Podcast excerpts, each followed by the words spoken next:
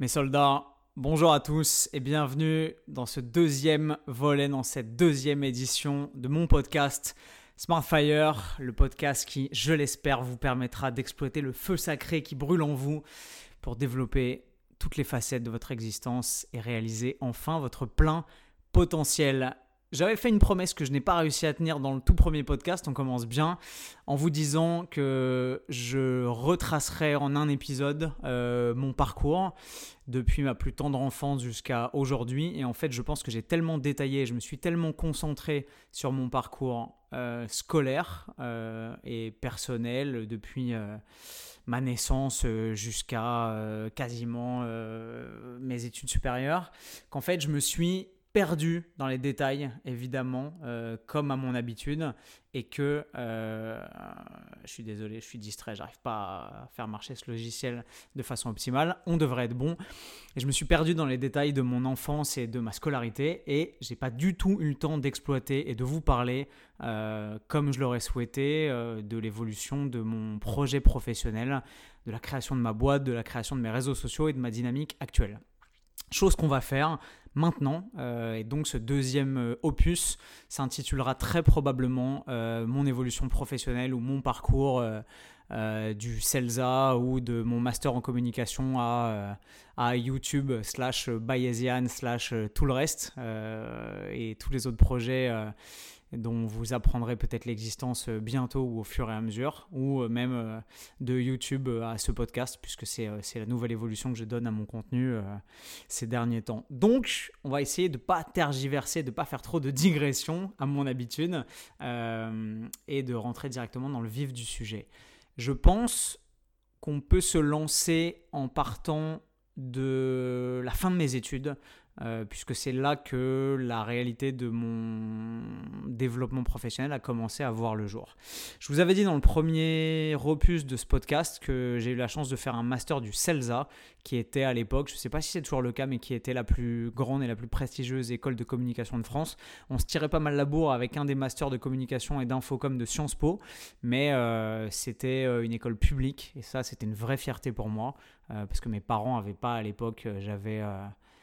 19 ans quand j'y suis rentré, 18 ans encore quasiment. J'ai encore une fois, j'ai passé les thèses, j'avais 18 ans et je les ai réussi, j'en avais 19. Mais euh, à la faveur de, cette joie du calendrier qui veut que généralement les thèses des grandes écoles, etc., se passent entre le 10 et le 15 juin et que les résultats tombent entre le 22 et le 25 généralement. Donc euh, c'est ça la magie quand on est le 20 juin. Mais euh, j'ai eu la chance de faire ce master du CELSA comme je vous l'avais expliqué dans le premier podcast ça a été une scolarité absolument exceptionnelle. J'ai eu au CELSA des profs d'un niveau intellectuel euh, incroyable, euh, d'un niveau d'expérience incroyable, et surtout par rapport à la prépa, où j'avais eu la chance d'avoir des profs qui étaient euh, des académiciens et des lettrés et des intellectuels sortis euh, directement du moule de la prépa et des grandes écoles, et qui pour la plupart d'entre eux étaient des normaliens, étaient des universitaires, qui étaient brillantissimes, mais qui, je pense, euh, manquaient peut-être pour le projet professionnel que moi j'avais euh, et les ambitions que moi j'avais, manquaient peut-être un petit peu d'ouverture d'esprit, ou en tout cas de d'exercice et de pratique dans une vraie dimension professionnelle moderne et actuelle pas pour dire que, euh, que les enseignements en prépa étaient datés et surannés, mais peut-être que euh, quand, on, quand on est soi-même très investi dans une dynamique scolaire et qu'ensuite, euh, à la suite d'une agrégation qui est par définition un diplôme excessivement scolaire et tourné excessivement vers l'enseignement, c'est son but, qu'on reste dans cette dynamique très scolaire et très codifiée et très hiérarchisée et très, très empreinte d'apprentissage et de transmission et de, notions d'importance du programme, euh, etc. Euh, et des concours et de la hiérarchie euh, intellectuelle toute française, je crois. bah, on manque peut-être un peu d'ouverture d'esprit et peut-être d'ambition, sans être péjoratif encore une fois, mais en tout cas d'une bouffée d'air frais et de vision de l'ailleurs qui me manquait pas mal. Et donc j'ai eu la chance de tomber au CELSA, qui a été une école absolument centrale dans ma formation et dans, euh, dans ce que j'ai réussi à développer euh, dans, mes, dans mon prisme d'analyse et dans ce que j'avais envie de, de, poursuivre comme but et d'ambition euh, dans ma pratique professionnelle, dans mon développement personnel futur. J'ai passé donc trois années au CELSA, euh, entrecoupées d'une année de césure, puisque je suis rentré au CELSA en 2008. J'ai fait ma licence, donc ma licence de magister entre 2008 et 2009. J'ai fait mon master 1 entre 2009 et 2010. Et qu'entre 2010 et 2011, j'ai fait une année de césure, j'ai fait un DU d'expatriation où j'ai eu la chance de partir en Thaïlande. C'est la première fois que je suis parti en Thaïlande, donc en février 2011, le 22 février de mémoire. Euh, sachant que j'en oublie une étape, mais euh, en 2010, en février 2010, j'ai eu la chance de faire mon stage de Master 1 euh, on avait l'opportunité de pouvoir faire ce stage euh, ou en France, dans une entreprise de notre choix, ou à l'étranger. Et en fait, j'ai eu la chance inouïe de pouvoir euh, partir à l'étranger. Je me suis dit, tant qu'à faire, parce que j'ai le choix, autant le saisir. Et j'avais très envie à l'époque d'apprendre une langue étrangère un peu rare. Et un jour à Paris, j'ai croisé un groupe de mecs avec des nanas qui parlaient une langue qui m'a paru exceptionnelle, qui s'est avérée être du russe. Et je suis allé les voir et je leur ai demandé, mais c'est excusez-moi, mais enfin, quelle langue vous parlez? Les mecs n'ont pas compris. Et je leur ai dit, sorry, what language you speak? Et les mecs m'ont dit, ah, c'est ruski, euh, c'est du russe. Et là, je me suis dit, waouh, il faut absolument que j'apprenne cette langue parce qu'elle est géniale. Et puis que de mémoire aussi, les, les nanas avec qui ils étaient avaient l'air pas dégueulasses. Et que je me suis dit que c'était probablement une, une, un bon atout sur lequel miser pour mon développement futur. Et donc, j'avais dans un coin de ma tête de partir dans un pays russophone faire un stage. Et euh, c'est présenté à moi l'opportunité géniale euh, pour la petite anecdote, grâce au père euh, de mon ex de l'époque, euh, qui travaillait au Kazakhstan, de pouvoir aller travailler pour l'ambassade de France et plus précisément pour l'Alliance française à Almaty, la capitale culturelle du Kazakhstan. Pour ceux qui ont déjà foutu les pieds au Kazakhstan,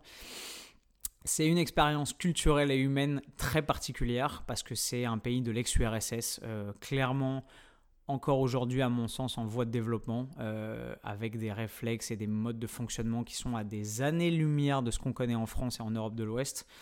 Et euh, ça a été le fruit euh, d'un dépaysement absolument total, aussi bien culturellement que linguistiquement que humainement.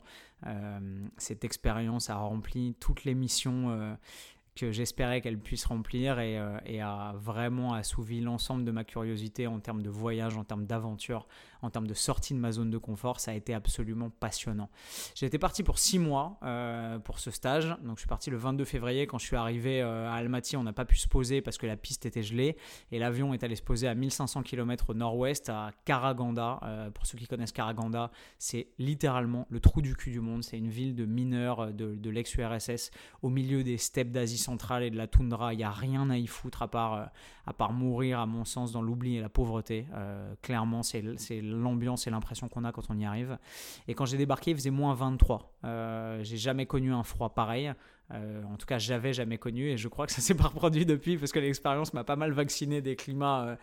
vraiment euh, extra-continentaux euh, et extrêmement euh, froids en hiver par définition. Et je peux vous assurer que quand vous n'êtes pas prêt, que vous avez un petit t-shirt, un petit pull et une doudoune Pyrenex parce que vous dites Ouh, je me suis équipé pour la circonstance et qu'en fait vous débarquez et qu'il fait moins 23, ça cogne la gueule. Bref, je suis encore en train de faire une digression monstrueuse, mais j'avais envie de vous parler de ça. Cette expérience au Kazakhstan a été géniale. Elle m'a appris la, elle m'a appris la vigilance, elle m'a appris la, rusticité un petit peu, même si j'étais euh, dans un appartement euh, logé, nourri, que je travaillais dans des conditions tout à fait décentes, etc. Mais je peux vous assurer que, que marcher pendant 25 minutes à pied pour aller à son travail à l'ambassade de France le matin, quand il fait moins 23, euh, ça calme. Débarquer et travailler pendant plusieurs mois dans un univers professionnel dans lequel l'ensemble de vos collègues, associés et assistantes ne parlent que euh, kazakh, russe et un tout petit peu d'anglais et de français. Ça oblige vraiment à sortir les doigts du cul, pardonnez-moi l'expression, mais euh, pour euh, bah, bosser la langue qui va vous permettre de vous exprimer et d'échanger avec vos collègues. Parce qu'intellectuellement, c'est excessivement frustrant d'être au milieu d'un tumulte social et culturel auquel vous comprenez strictement rien. Parce que quand vous parlez pas russe et que la langue usuelle et vernaculaire c'est le russe, bah, si vous maîtrisez pas cette langue sur le bout des doigts, et c'était pas mon cas en arrivant, vous êtes complètement largué, vous avez l'impression de passer à côté de votre vie au quotidien et c'est très frustrant. Et du coup, j'ai pris une prof de russe euh, qui s'appelait Galima, une vieille babouchka, une ancienne prof de russe de l'ex-URSS clairement, et qui s'était euh, s'était reconvertie probablement en prof de russe pour les expats euh, depuis, et qui a été une pédagogue extrêmement enrichissante pour moi et qui me tabassait avec des cours de russe de en gros, je payais pour une heure ou une heure et demie de cours, je me souviens plus. Et euh, vu le prix et vu l'investissement et vu sa bonté d'âme et d'esprit, elle me cognait la gueule avec des séances de 2 heures, 2 heures et demie, 3 heures. Et euh, clairement, je faisais ça après mes journées de travail à l'ambassade de France. Genre, on se donnait rendez-vous à 18 heures et elle partait parfois à 20 h 21 h de la maison et j'avais le cerveau qui fumait par les deux oreilles tellement c'était difficile. J'ai beaucoup appris pendant ce stage. Professionnellement, pas énormément parce que clairement, leur réflexe en termes de, stratégie de communication et de publicité, ce qui moi était ma spécialité de l'époque, euh, c'était assez archaïque et assez basique pour les missions que j'avais à remplir, mais c'était surtout des missions d'animation de la vie culturelle. Et professionnellement, ça a été surtout culturellement que le dépaysement euh, et l'ouverture de mes horizons euh, a été le plus, le plus intéressant. Manque de bol, euh, ça ce sera peut-être pour un prochain podcast, mais au lieu de rester 6 mois, le 10 avril ou le 11, je sais plus, je crois que c'était le 10, ironiquement, le soir de la toute première sortie que j'ai faite, parce que j'étais pas du tout sorti, parce qu'en hiver il fait froid et que j'étais concentré sur mon boulot et que j'avais pas l'opportunité de sortir, on est sorti dans un bar avec, avec le père de mon ex qui m'accueillait chez lui euh, et, sa copine. Et on est rentré un petit peu peinté, clairement. Euh, moi, c'est la première fois quasiment que je buvais pour faire la fête parce que sinon, je buvais de la vodka quasiment tous les matins quand j'allais dans les, dans les universités locales d'Almaty rencontrer les recteurs des académies qui nous accueillaient euh, toujours à coups de thé brûlant ou de vodka, littéralement. la pire expérience du monde. Hein. Boire de la vodka à 8h15 du match, je peux vous assurer que ça, ça vaccine son homme. Mais, mais malheureusement, j'avais un peu bu ce soir-là et en fait, euh, bah, on s'est réveillé en pleine nuit, genre à 5h30, 6h du mat après être rentré à 3h. Et alors que j'étais encore complètement fait comme un rat, euh, le père de mon ex nous a dit euh, Les gars, levez-vous, réveillez-vous, je crois qu'il y a le feu. Et en gros, l'immeuble a brûlé. Je vous la fais courte parce que je vous raconterai probablement ça dans un prochain podcast si ça vous intéresse. Mais en gros, l'immeuble a cramé, j'ai failli mourir, brûler vif dedans et l'ensemble de nos affaires ont été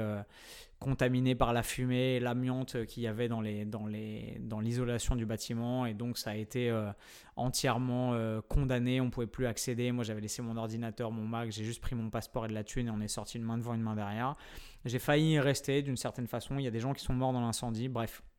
une période de ma vie euh, pas facile mais très enrichissante. Et en gros, ça a écourté mon stage au Kazakhstan qui est passé de 6 mois à 3 mois. Et j'ai dû, euh, par la force des choses, euh, après une semaine à dormir chez le consul de France qui m'avait accueilli super gentiment d'ailleurs, regagner Paris et rentrer chez moi. Le, le, voyage retour a été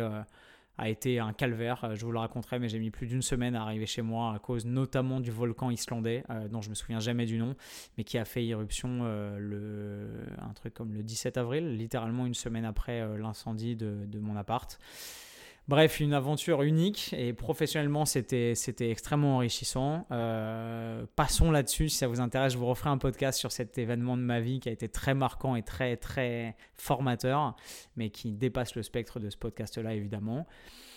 Et bah ensuite, j'ai fini mon master, euh, mon master 1, j'ai fait mon mémoire de master 1. Et l'année d'après, plutôt que d'enquiller sur mon master 2, comme euh, le fait de passer pas très loin de la mort m'avait pas mal cogné, euh, je me suis dit que j'allais prendre une petite année de césure. Et j'ai bossé pendant 6 mois. donc on est retombé sur nos pattes du, du champ de mon développement professionnel. J'ai bossé pendant 6 mois. j'ai fait un job de cravate rouge. C'est en gros le, le corps des mecs qui travaillent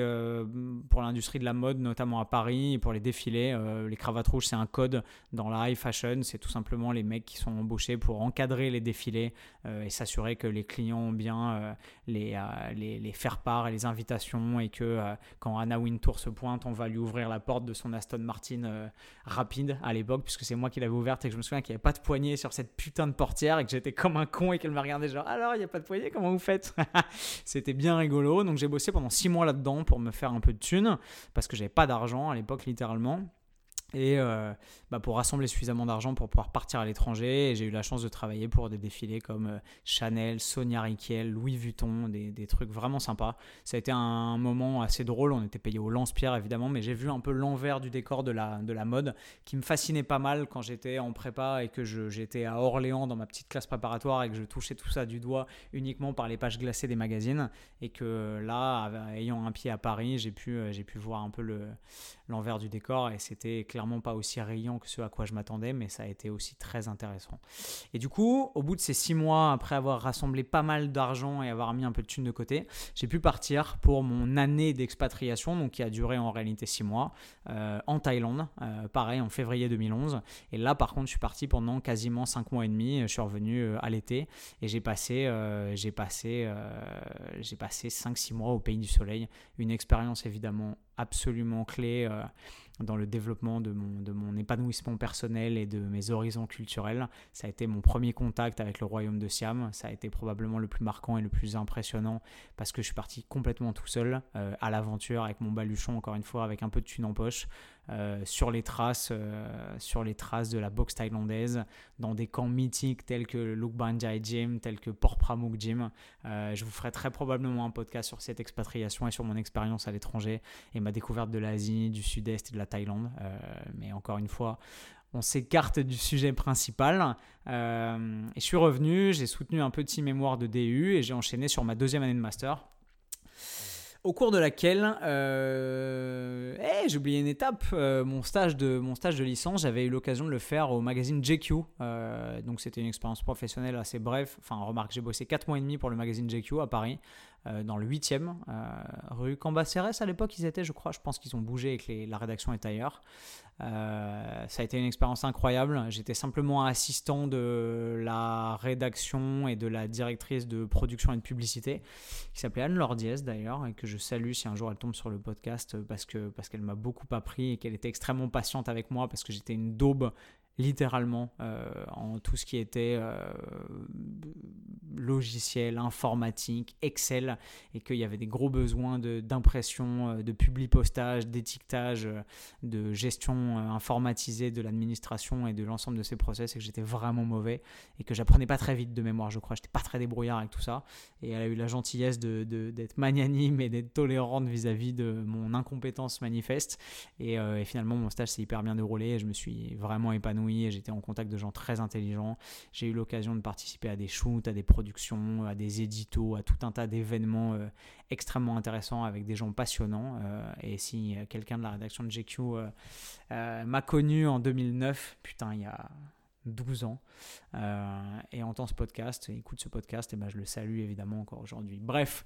deuxième année de master du coup, entre 2011 et 2012. Euh, année de master extrêmement difficile, extrêmement enrichissante. Cette, dernière année de master en magistère, ça a été pour moi le passage du travail individuel où on prépare, on est tout seul derrière ses cours, derrière ses bouquins, euh, à bachoter et à, travailler comme un malade pour assimiler le plus de connaissances possible, à euh, en deuxième année de master un coup de projecteur mis vraiment et un accent mis sur le travail en équipe, en groupe, pour faire des propals, pour faire des présentations, pour travailler pour des vrais clients. Au Celsa, on avait la chance d'avoir des vrais clients qui venaient avec des vraies problématiques professionnelles et euh, travailler pour euh, les directeurs de la communication euh, de McDonald's, de Nespresso, de euh, de Starbucks, euh, de euh, qui est-ce qu'on a eu? On a eu des, des, des, mecs qui construisaient des planches de surf dont je me souviens plus du nom. On a eu la campagne de publicité pour un bonbon qui s'appelait le Krusty Fondant, je me souviens. Bref, des défis professionnels et intellectuels, à la fois qui tenaient de l'ordre de l'exercice et de l'ordre de la vraie recommandation pour des vrais clients. Et ça, ça a été passionnant. Ça a été une année éreintante parce que je me souviens qu'on avait des réunions en groupe avec des trucs qui finissaient genre à 1h30 du mat. Euh, on allait se poser dans des cafés à Levallois, à Neuilly, à côté du Celsa. Euh, et moi, à l'époque, j'avais ni voiture euh, ni scooter de mémoire, donc c'était une galère. Je devais prendre les transports pour rentrer chez moi. Je mettais une heure et demie. Enfin bref, c'était une galère. Je me souviens d'avoir fait des nuits très très courtes et, des journées très très longues, mais c'était très formateur encore une fois. Et j'ai fait mon dernier stage de Master 2 sous le format de l'alternance, où je travaillais du lundi au jeudi en entreprise, et où le vendredi, j'étais en donc c'était un gros rythme. Et j'ai eu la chance de décrocher un stage à la rédaction du magazine Sport et Style, le mensuel de l'équipe. Et donc j'ai pu euh, travailler comme journaliste pendant un an, de janvier 2012 à décembre 2012, euh,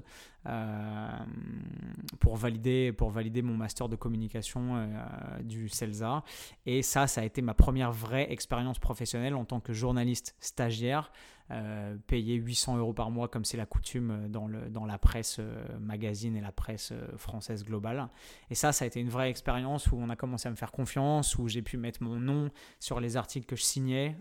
où je pouvais mettre mon nom dans l'ours, même si c'était euh, évidemment marqué euh, journaliste stagiaire et que j'étais même pas pigiste. On me le faisait bien comprendre parfois certains jours où, où certains de mes collaborateurs, euh, dont je tairais le nom, collaboratrices, avaient tendance à faire passer un peu les stagiaires pour des moins que rien. Mais, mais j'ai appris professionnellement aussi à à ravaler un peu mon ego, à travailler au sein d'une équipe, à être patient, à savoir que même quand on a raison, il ne faut pas forcément faire valoir sa raison aux yeux de tous devant des gens qui sont un peu jaloux ou un peu aigris. Euh, je, généralise, il n'y avait que très peu de mauvais éléments dans cette rédaction euh, et 99% de mes autres collègues étaient adorables, bienveillants, extrêmement professionnels et très investis et passionnés par leur boulot. Et ça a été un an de formation euh, littérale au sens, au sens premier du terme, où j'avais des gens qui étaient par-dessus mon épaule et qui investissaient du temps et de l'énergie pour me développer et me voir devenir meilleur. je salue Cindy, je salue euh, Paul Miquel, euh, je salue Katia, la rédactrice en chef euh, de l'époque. je salue David, qui se reconnaîtront peut-être si un jour ils écoutent ce, ce podcast. Et ça a été un an de vraie formation, de vrai apprentissage, et ça a été absolument passionnant.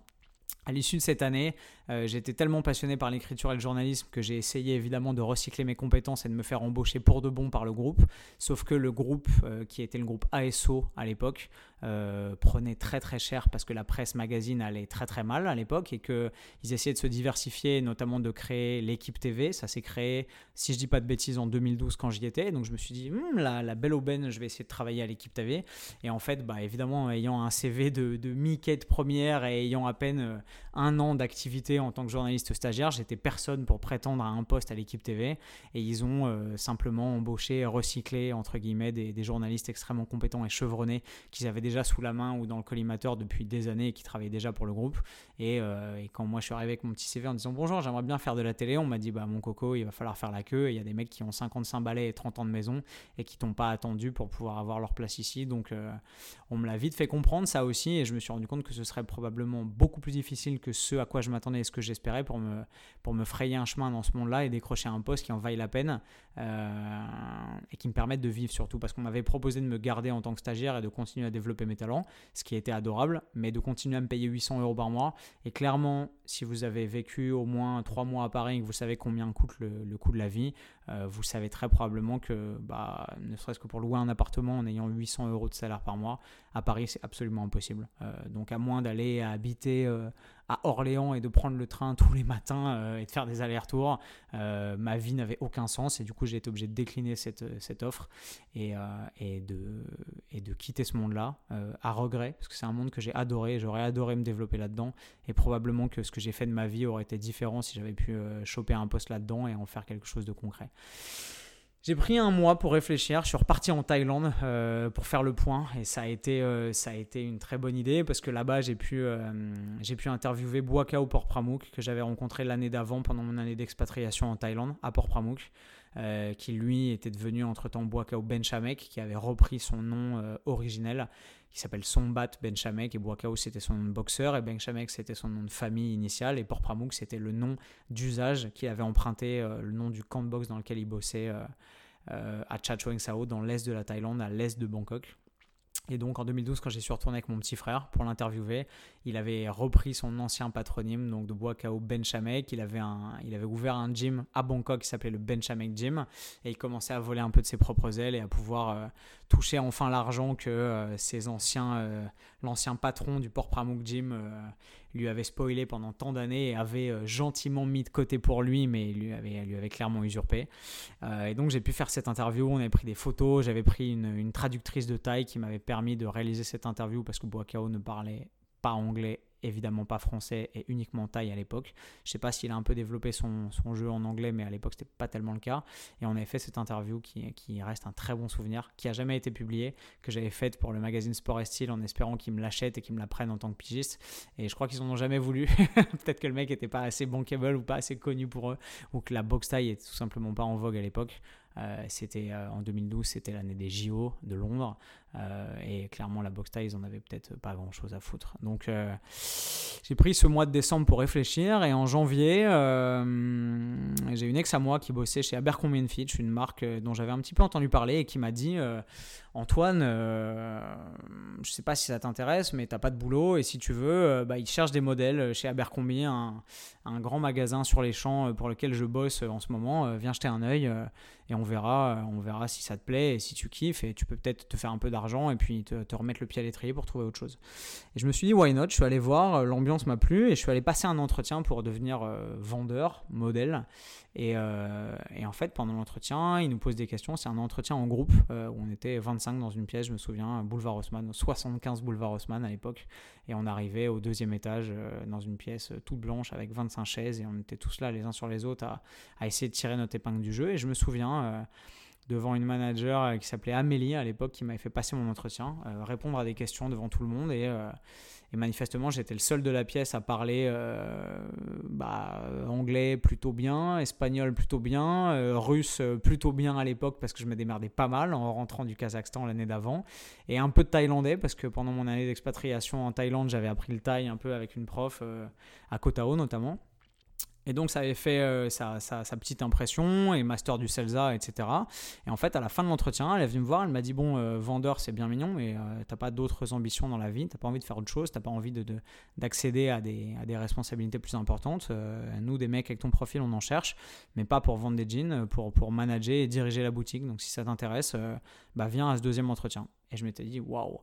le film à l'américaine où on voit un mec qui potentiellement a du potentiel, qui est jeune, qui est motivé, qui en veut à mort, euh, qui s'est levé le matin euh, avec la volonté de plier le monde et qui débarque et euh, qui tente sa chance. Et je me suis dit, peut-être que la chance qu'on m'a pas offerte à l'équipe et dans le journalisme, parce que peut-être que les mentalités étaient un petit peu, euh, plus sélectives ou un petit peu moins au mérite et qu'on sélectionnait des mecs qu'on connaissait et qui avaient 20 ans de bouteille et pas des petits jeunes avec les dents euh, qui rayaient le parquet. Euh, peut-être que cette chance, on allait m'offrir, on allait me l'offrir ici dans cette boîte à l'américaine qui avait l'air de récompenser les gens au mérite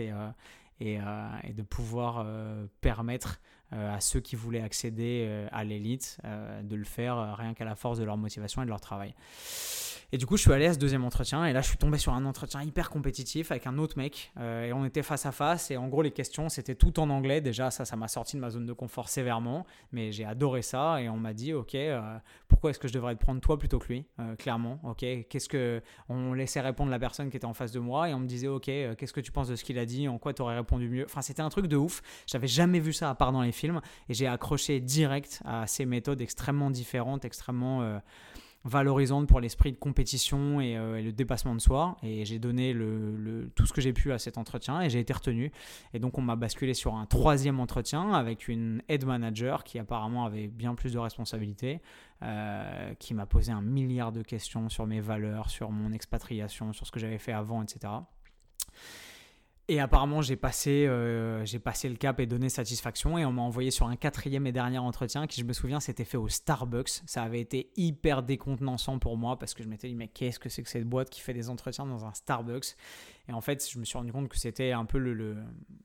l'image qu'il voulait donner d'une compagnie extrêmement euh, avant-gardiste, mais à la fois chill et très à l'américaine. Et paradoxalement, l'entretien dans le Starbucks a été beaucoup plus difficile parce que dans un Starbucks, il y a du bruit. Il y a le bruit des machines à café, il y a les gens qui raclent les tables et les chaises et qui parlent et qui rigolent et qui crient, etc.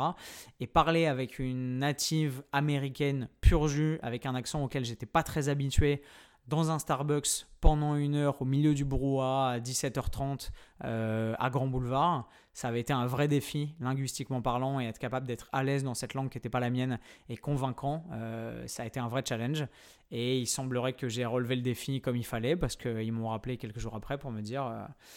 bah Antoine, euh, tu as donné pleine satisfaction et on a envie de voir ce que tu donnes sur le, sur le programme du MIT, euh,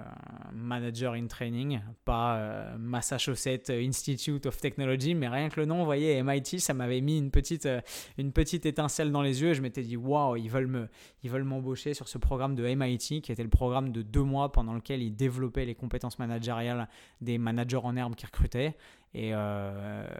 et ils m'ont dit, OK, on te, on te, prend.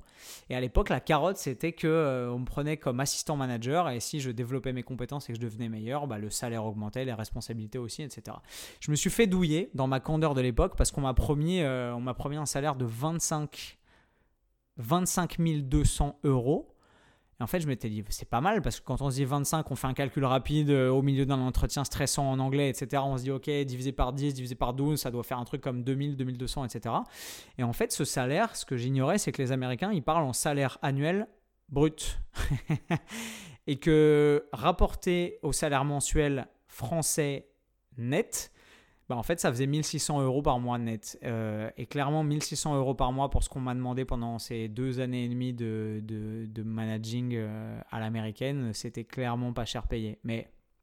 si je l'avais fait pour l'argent, encore une fois, j'aurais fait autre chose. Et ça a simplement été la toute première carotte que j'ai prise avant de me rendre compte de l'ensemble de la réalité de ce milieu professionnel. Mais j'ai signé euh, et je me suis embarqué pour cette aventure qui a été extrêmement enrichissante, euh, en bien et en mal, parce qu'elle m'a permis euh, de croire en des trucs qui m'ont fait me lever le matin et qui m'ont permis d'aller au travail tellement motivé, avec une telle énergie et une telle joie de vivre et un tel optimisme que j'étais généralement connu au sein de mes équipes et auprès de mes modèles et auprès de mes vendeurs pour ça. Euh, pour être le mec qui avait toujours le sourire, qui avait toujours la pêche et qui lâchait jamais et qui, et qui baissait jamais les bras et qui était toujours volontaire pour ouvrir le magasin quand il y avait une galère, pour remplacer un collègue quand il était malade, pour fermer le magasin. Euh, c'est là qu'ils ont commencé à, voilà, à m'appeler euh, soldat, soldat Antoine, à savoir que j'avais de la famille dans l'armée et, et, à, savoir qu'on pouvait compter sur mes valeurs et sur mon engagement. Et ce thème de ce thème de la fraternité, ce thème de l'entraide dans le milieu professionnel, c'est un truc qui m'a jamais vraiment lâché parce que c'est des valeurs euh, dans le travail en équipe qui étaient extrêmement valorisées euh, dans ce, dans ce microcosme-là et, et, que j'ai aimé développer aux côtés de collègues qui étaient extrêmement intéressants, qui venaient d'horizons culturels, linguistiques et, et, professionnels extrêmement différents. On a eu la chance d'avoir beaucoup de beaucoup d'hispano-hablantes, j'avais beaucoup d'espagnols, j'avais des latino-américains, j'avais des mexicains, j'avais des argentins, avec moi, euh, des Colombiens, euh, j'avais beaucoup d'Anglais évidemment, beaucoup d'Américains, j'avais des Brésiliens, j'avais des gens de tous les pays à mes côtés et ça a été extrêmement formateur et extrêmement enrichissant. Et même si cette période de ma vie m'a permis de comprendre que je voudrais plus jamais travailler pour une compagnie et être l'esclave d'un système, euh, ça m'a apporté beaucoup et rien que pour ça, même s'ils ne le savent pas forcément, je les en remercie. Le problème, c'est que j'ai vite déchanté et que euh, je me suis rendu compte que c'était une boîte qui fonctionnait beaucoup à la carotte et que même si on se démontait au travail et qu'on enchaînait les semaines et les heures sup, etc., et qu'on ne comptait pas nos heures et qu'on chômait pas pour euh, donner euh, toujours la meilleure expérience client et, et, le meilleur feedback possible et la meilleure performance possible pour être sûr que tout était parfait dans le magasin et que les clients appréciaient les collections et notre service et le service de nos modèles et l'accueil, etc. Euh, primo, c'était jamais vraiment assez parce que j'avais peut-être que je manquais d'attention aux détails parce que les détails me cassaient les couilles. Euh, pour moi, à partir du moment où on était souriant, on était disponible pour les gens, où on courait partout, etc. Et bah, le fait que les jeans soient pas particulièrement alignés au millimètre près sur les tables ou que les lights soient pas euh, alignés exactement en fonction des standards avec une convergence de 0,8 mm, etc. Parce que c'était vraiment des trucs euh, comme ça qui me saoulaient. et ben, je pêchais un peu dans l'attention et du coup, j'étais pas forcément extrêmement valorisé par rapport à d'autres managers qui étaient peut-être beaucoup plus méticuleux, beaucoup plus beaucoup plus calme, beaucoup plus mesuré euh, euh, et, beaucoup plus calculateur sur l'ensemble de ces paramètres. Et du coup, je galérais un petit peu, et euh, même si j'étais très bon et que je donnais le meilleur de moi-même, je pense que j'ai pas été tout à fait valorisé à mon plein potentiel. Et avec d'autres managers, j'étais un peu dans le, dans le cas des mecs qui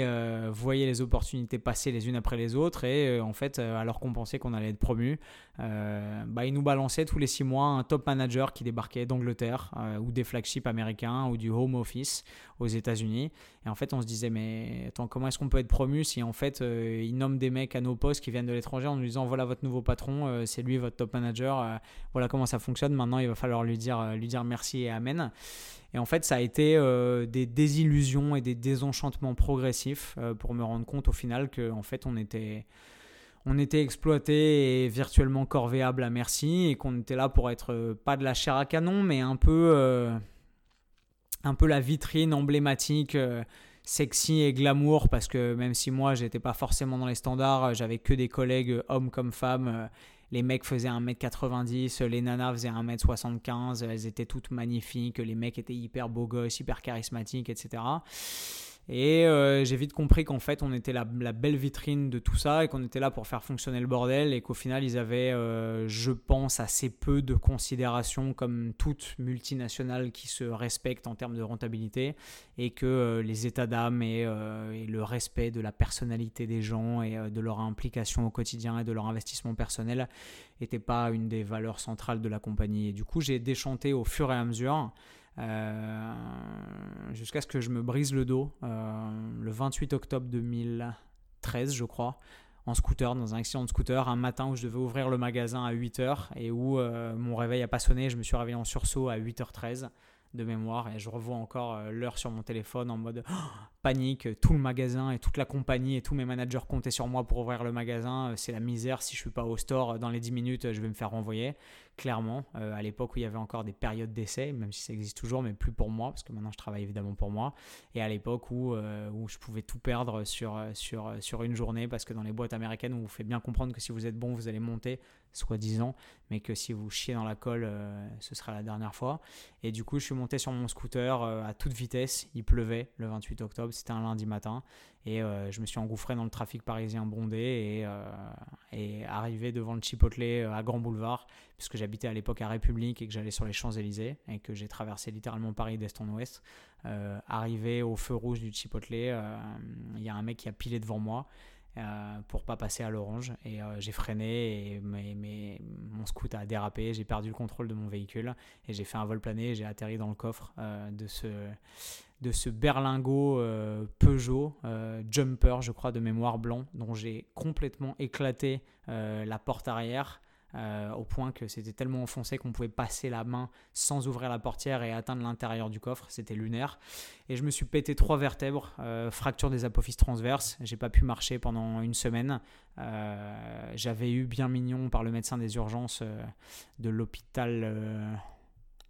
celui qui est à côté de Montparnasse, je me souviens plus du nom de l'hôpital. Bref, euh, un scandale. La meuf me dit Oh, mais ça va, il n'y a pas d'os à cet endroit-là, vous avez rien, vous n'avez pas de fracture. Euh, je vous fais un arrêt maladie de deux jours et mercredi, vous retournez au taf.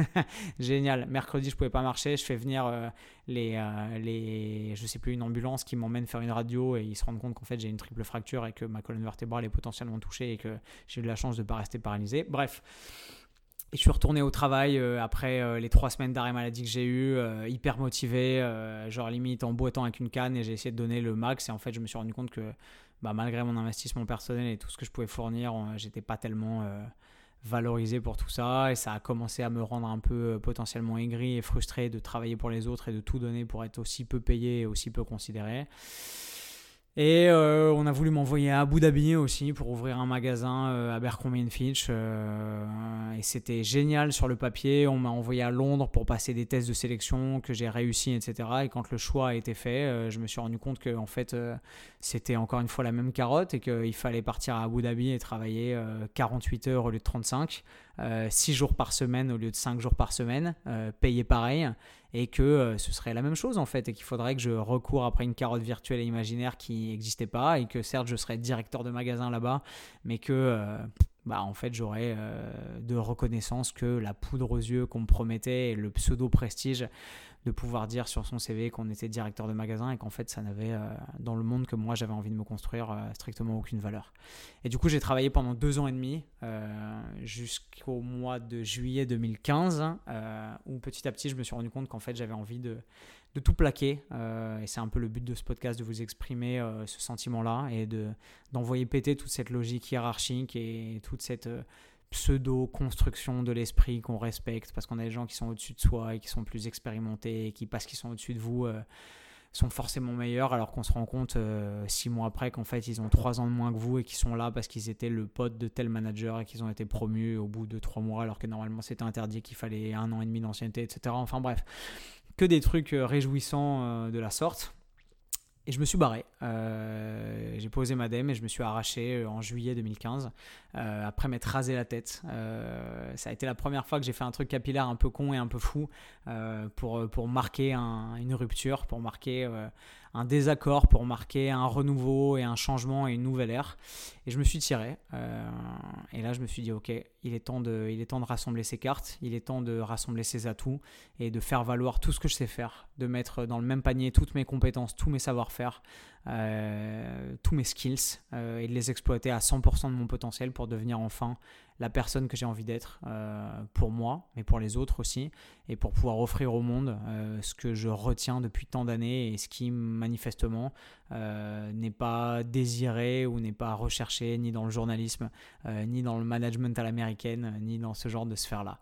Et du coup, j'ai passé les tests d'une école de coaching parce que j'étais évidemment passionné de sport et que j'avais la chance d'avoir quelques modèles et quelques managers qui s'entraînaient dur quand j'étais chez Abercrombie Fitch parce qu'il y avait des mecs qui avaient des sacrés physiques. Et du coup, j'ai pendant ces deux ans et demi euh, entretenu une, une, passion grandissante pour la musculation, pour, euh, pour le développement sportif, pour le progrès, etc. J'avais pas le temps d'aller à la boxe parce que j'avais des horaires euh, quand je bossais euh, dans le magasin des Champs-Élysées qui étaient tellement sans dessus dessous que je pouvais pas m'inscrire et payer en plus 300 balles pour une année de, de cours auquel je serais allé que six fois dans l'année parce que littéralement mes horaires c'était du n'importe quoi. Et du coup la muscu c'était pratique parce que je pouvais sortir du taf à peu près à n'importe quelle heure et aller à la muscu dans des salles qui étaient, euh, je me souviens aller à Place de Clichy à l'époque, à République qui était une salle à Fitness Park qui était ouverte 24 heures sur 24 et j'allais me faire des séances qui avaient ni queue ni tête à 3h du mat, à 5h du mat avant de bosser, euh, à minuit et demi après être sorti du taf et tout. Enfin bref. Sportivement, c'était n'importe quoi, mais ça m'a permis d'entretenir ma passion et de garder ce feu sacré vivace en moi. Euh, et du coup, j'ai passé les tests d'une école de coaching qui s'appelait la Le Pense Academy à l'époque, du nom de Bénédicte Le Pense, euh, qui était la directrice et la créatrice de cette école. J'ai réussi les tests. je me souviens, il y, avait un, il y avait un test de squat à 1,5 fois le poids de corps. Donc j'avais fait des squats à 108 kg à l'époque, euh, ce qui était déjà solide pour ma, faible expérience en musculation. Euh, et j'avais fait un truc comme 16 euh, ou 17 reps, je crois, j'étais plutôt fier de moi. Et il y avait un test de, de max de développé couché au poids de corps, max traction, max dips. Et je m'en étais très bien sorti. Et du coup, ça, plus les TEP, un luc léger, des tests, un entretien de motivation professionnelle et psychotechnique, euh, j'étais sorti euh, très bien classé, j'avais réussi à intégrer cette école. Et du coup, en 2015, j'ai euh, commencé l'aventure qui m'a permis de décrocher en 2016 mon diplôme d'État, mon fameux BPGEPS, pour pouvoir être animateur sportif et travailler comme coach sportif et développer ma nouvelle passion et en faire un métier. Et j'ai eu la chance cette année-là aussi de pouvoir trouver un stage et, et un, une alternance dans une salle euh, parce que rien n'est le fruit du hasard finalement dans une salle sur laquelle j'avais écrit un article quand j'étais euh, journaliste pour Sport et pour le mensuel de l'équipe euh, et dans laquelle j'étais allé faire une séance d'essai, j'étais allé à la rencontre des coachs, à la rencontre du management et j'avais fait un super article qu'ils avaient apprécié parce que la salle m'avait paru géniale et la salle en question c'était le Clé, une salle extrêmement haut de gamme du, du, Marais, du centre-ville et du cœur, du cœur de la cité parisienne. Et bah, j'étais retourné euh, cette année-là en leur disant Vous vous souvenez de l'article que j'ai écrit sur vous en 2012 bah, On est en 2015 et j'ai besoin d'un stage pour un an et j'adorais le faire chez vous évidemment. Euh, et il m'avait dit euh, Mais on se souvient de ton article et écoute si tu, si tu réussis les exigences et que tu passes les tests euh, de ce qu'on attend d'un bon coach du clé, euh, bah, tu seras le bienvenu dans cette grande famille. Et j'ai passé un entretien avec le directeur à l'époque et j'ai été reçu. Et j'ai eu la chance de pouvoir euh, faire ce stage d'un an au clé et de me former à ma nouvelle pratique professionnelle et de développer mes talents de coach au clé à Paris, en plein cœur de, en plein cœur de Paris, auprès d'une clientèle exceptionnelle euh, à tous les égards, euh, exceptionnellement fortunée, mais aussi exceptionnellement intéressante, parce que j'avais des gens qui étaient euh, numéro 2 du Conseil d'État, qui étaient des profs de droit constit, qui étaient des avocats, qui étaient des médecins, qui étaient des chirurgiens, qui étaient des grands entrepreneurs, des capitaines d'industrie, et que j'avais sous la main une manne de gens extrêmement intéressants et enrichissants. Et quand on est coach, on est proche de ses clients, si on est un bon coach en tout cas, et que j'ai pu me rapprocher et apprendre au fur et à mesure de gens qui étaient, qui étaient extrêmement intéressants pour moi, euh, humainement et professionnellement aussi. Et du coup, j'ai développé ces talents de coach euh, tout au long de ma formation euh, à la Le Pense Academy, dans laquelle j'ai appris les rudiments du métier de coach et pas forcément beaucoup plus, parce que ce qu'on apprend malheureusement en BPGEPS, en termes de qualité des connaissances, même dans les potentiellement meilleures écoles de France et de Navarre, bah, ça vole quand même pas très haut. On le sait aujourd'hui, le niveau du BPGEPS, il est un petit peu indigent intellectuellement et payer 5, 6, 7, 8 000 euros en fonction de l'école dans laquelle vous êtes pour euh, décrocher un bout de papier pareil, c'est un peu un sketch, mais à l'époque, j'avais pas beaucoup d'horizons euh, pertinents sur comment est-ce que je pouvais développer une telle carrière. Et je me suis dit que passer par cette case-là, c'était euh, l'assurance de la sécurité et de pouvoir être reconnu dans cette profession, passer un diplôme qui allait pouvoir me permettre d'exercer. Et du coup, j'ai passé mon BP que j'ai décroché évidemment euh, parce que pour moi, après avoir réussi euh, le concours du CELSA, après avoir intégré euh, le groupe L'équipe, après avoir travaillé pour le magazine GQ, après avoir travaillé dans une ambassade de France à l'étranger, devenir coach sportif, c'était en termes de, connaissances et de capacité oratoire et de dissertation et de structuration de mes idées une grosse blague. Mais j'avais besoin de ce sésame et de ce bout de papier pour pouvoir exercer et développer ma nouvelle passion. Donc, donc je l'ai passé et j'ai joué le jeu. J'ai rencontré là-bas des gens euh, hyper intéressants, euh, à la fois certains formateurs, mais aussi certains de mes, camarades de classe euh, avec qui j'ai tissé des liens euh, d'amitié, avec qui je travaille encore aujourd'hui. Pour certains, mon Axel, bisous, je t'embrasse, parce que c'est là-bas sur les bancs de la Le Pense Académie que j'ai rencontré Axel, qui à l'époque, alors que moi j'avais 27 ans, lui en avait 18. Euh, et on, a tissé des liens qui sont encore forts aujourd'hui, je m'en félicite. Donc ça n'a pas été une année perdue totalement, et même si j'ai dû avaler pas mal de couleuvres au vu de la qualité relativement médiocre de certains enseignements scientifiques, clairement pas remis à jour, clairement pas updaté et valable. Euh, humainement, c'était plutôt rigolo. Et du coup, j'ai fait cette année de formation d'un côté euh, pour mon BP et de formation professionnelle au clé qui m'a beaucoup appris. Et euh, je vois que ce podcast arrive à 45 minutes et qu'il faut que je me magne euh, parce que j'ai encore énormément parlé et qu'il va falloir probablement une troisième partie pour vous développer la troisième, euh, la troisième partie et la partie finale, j'espère, de ma stratégie professionnelle. Mais en gros, j'ai développé mon savoir-faire de coach, j'ai développé ma clientèle parce qu'en termes de marketing et de développement personnel et de, et de vente de ces services et de mise en valeur de ces savoir-faire, le ça a été extrêmement intéressant parce que les coachs qui fonctionnaient et qui marchaient bien au clé étaient des coachs extrêmement intelligents, à la fois compétents dans leur coaching, mais aussi très compétents avec leur talent humain, leur talent de communication auprès de leurs clients et de la façon dont ils se marketaient littéralement et dont ils se vendaient à leurs potentiels prospects et aux autres euh, membres et adhérents de la salle. Et donc ça a été très intéressant et très formateur. Et à l'été, au printemps 2016, je suis parti avec mon pote Nevin, euh, trois semaines en Thaïlande. Et quand je suis revenu, euh, de ces trois semaines de vacances bien méritées parce que toute l'année 2015 euh, je n'avais pas pris de vacances et que euh, je vous le dis comme ça mais évidemment pendant les deux ans et demi où j'ai été manager chez Abercrombie Fitch j'ai dû prendre allez trois semaines enfin zéro semaine de vacances la première année, parce que la loi française fait qu'on ne peut pas prendre de vacances la première année. Ça, c'est encore une belle cartouche du système français, mais bref, on accepte d'avaler des couleuvres et de, et de, et de prendre des anguilles euh, comme elles viennent. Hein. Euh, merci l'État français. Euh, et donc, sur les deux ans et demi, j'avais dû avoir genre huit semaines de vacances, enfin la grosse blague, vu le rythme de travail qu'on se mangeait. Et du coup, pouvoir prendre trois semaines pour partir avec mon meilleur pote en Thaïlande, c'était clairement pas du luxe. Et quand je suis revenu, je me suis rendu compte que ma clientèle avait été divisée par deux parce que j'avais des clients qui, parce que j'étais pas là, avaient changé de salle, parce qu'ils avaient le luxe de pouvoir le faire et s'étaient dit bon bah mon coach s'est barré, vas-y je me barre, j'ai dans une autre salle. Euh, certains s'étaient fait virer parce que euh, je sais pas peut-être à cause de la frustration de ne pas avoir leur coach qui pouvait s'occuper d'eux, ils s'étaient pris la tête avec le management et ils s'étaient fait virer. J'ai deux clients qui s'étaient fait virer dans les trois semaines, super surprise. Et certains autres m'avaient tourné le dos euh, et m'avaient fait comprendre quand j'étais revenu que bah, si j'étais pas là à leur disposition au claquement de doigts quand ils avaient besoin de moi pour optimiser leur nutrition, leurs entraînements ou défouler leur frustration après leur grosse journée de travail, euh, bah, c'est que je méritais pas de travailler avec eux et du coup ils sont allés travailler avec certains de mes collègues. Euh, et grand bien m'en a fait parce que je me suis rendu compte qu'en fait c'était euh, un fonctionnement professionnel vers lequel je m'étais tourné pour pouvoir me libérer du carcan, de la hiérarchie, de compagnie extrêmement nivelée, extrêmement hiérarchisée, et qu'au final, je m'étais remis, malgré moi, dans un système qui était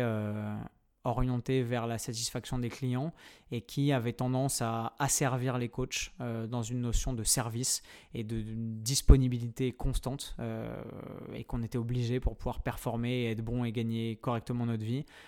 d'être littéralement corvéable à merci et se lever à 5h du mat. Euh, j'habitais à Rony-sous-Bois à l'époque et je me faisais les trajets entre Rony-sous-Bois et le centre de Paris pour ouvrir le, la salle à 7h du mat ou pour avoir des coachings de 7 à 8 et de 8 à 9 et ensuite plus aucun client jusqu'à 17h et un client à 17h de 17 à 18 et ensuite un autre client de 20h à 21h et rentrer chez moi complètement éclaté après avoir fait 4 heures de coaching dans la journée euh, avec une rentabilité proche du néant euh, et en me mangeant des nuits de 6 heures parce que malheureusement mon planning était comme ça et que quand on démarre, on est obligé de se plier à cette logique. Et donc je me suis dit, oula mon petit pote, euh, peut-être que tu n'as pas tellement envie de devenir esclave de ce système et que quand je voyais surtout les coachs qui s'en sortaient peut-être un petit peu moins bien que les autres et qui étaient peut-être un petit peu moins en vogue à la salle et qui avaient 40, 45 balais et qui étaient peut-être un peu sur le tard et qui s'accrochaient euh, bah, euh, à leur clientèle et à ce qu'ils savaient faire pour nourrir leur famille, et ben, je me rendais compte qu'ils étaient en fait complètement esclaves de système et que bah, même s'ils gagnaient relativement bien leur vie, bah, ils étaient complètement dépendants de leur physique, que s'ils se pétaient une jambe, bah, ils n'avaient plus aucune rentrée d'argent parce qu'ils pouvaient plus coacher, et que euh, s'ils partaient trois semaines en vacances ou en voyage comme moi, bah, ils n'avaient plus aucune rentrée d'argent parce qu'ils n'avaient plus de clients à coacher, etc. Et que c'était clairement pas l'avenir professionnel vers lequel j'avais envie de me tourner et, euh, et euh, la sécurité de l'emploi et l'épanouissement personnel vers lequel j'avais envie de m'orienter. Et du coup, cette claque dans la gueule que j'ai pris en rentrant de ces trois semaines de vacances en Thaïlande, m'a été probablement la plus utile de ma vie parce que je me suis rendu compte que que je m'étais fourvoyé et que je m'étais euh, projeté dans un univers professionnel qui ne serait pas réaliste au vu des ambitions que j'avais dans cette vie et de l'envie que j'avais de, de, donner euh, un tournant euh, spécial, personnel et relativement unique à ma carrière et à mon développement personnel. Et là, je me suis dit, ok, il est peut-être temps de se dématrixer, de sortir de ce système, d'essayer de voir les choses différemment, de peut-être pas chercher à faire les choses comme les autres par sécurité, mais d'être un peu créatif euh, et de réunir mes talents à moi et de faire ce que je sais faire de mieux pour pouvoir me construire un chemin professionnel à ma mesure, qui me ressemble, euh, et un truc qui euh, clairement va me permettre de satisfaire l'ensemble de mes envies, dans cette vie, l'ensemble de mes ambitions et de cristalliser euh, à la fois l'ensemble de mes savoir-faire, euh, l'ensemble de mes passions euh, et de satisfaire l'ensemble de ma curiosité, à la fois en termes de voyage, en termes de développement personnel, professionnel, culturel, sociaux, et de me permettre de mettre tout ça dans un pot, de mélanger bien fort et d'en tirer la seule chose qui me permettrait d'être vraiment heureux et épanoui, c'est euh, tout simplement la vie que j'avais envie de vivre euh, et pas la vie des autres, pas euh, le système et le fonctionnement professionnel des autres, pas le fonctionnement professionnel proposé par des hiérarchies et des compagnies pour lesquelles j'avais travaillé et qui étaient absolument inflexibles et absolument rigides et absolument impénétrables